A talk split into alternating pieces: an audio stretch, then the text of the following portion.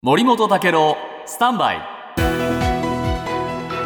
長官読み比べです、トランプさん指導というねニュースが各紙に出ています、今日の毎日新聞ですけれども、えー2024年の次期大統領選に向けたあ選挙運動を本格化させた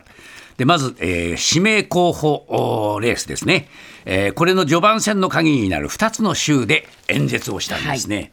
でこの2つの州っていうのはですねやっぱり早くうそのおやろうという意識があって、ここでもってええ。先行して勝勝って有利に進めよう、まあ、こういう意図があるというんですが、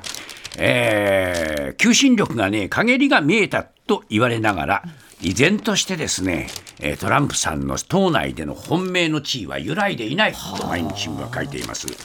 それで対抗馬と見られるデサンテさんですが、デサンテスさんですが、えーこれね、今年5月以降の出馬表明を考えているということで、なかなかね、みんなね、出馬表明しないんだそうです。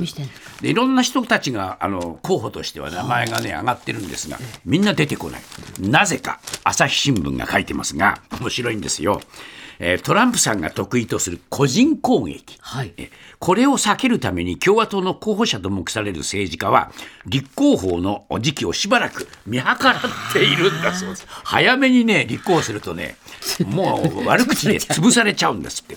で、えー16年の大統領選でライバル候補にあだ名をつけて攻撃して過激な主張で支持を上げたとい。うトランプさん思い出しますね、これやられたらねかなわないということでみんなね様子見してるそうです。でアメリカのお政治専門サイトもですねトランプ氏は敵を得た時に一番よく見える。こういう性格ですからね、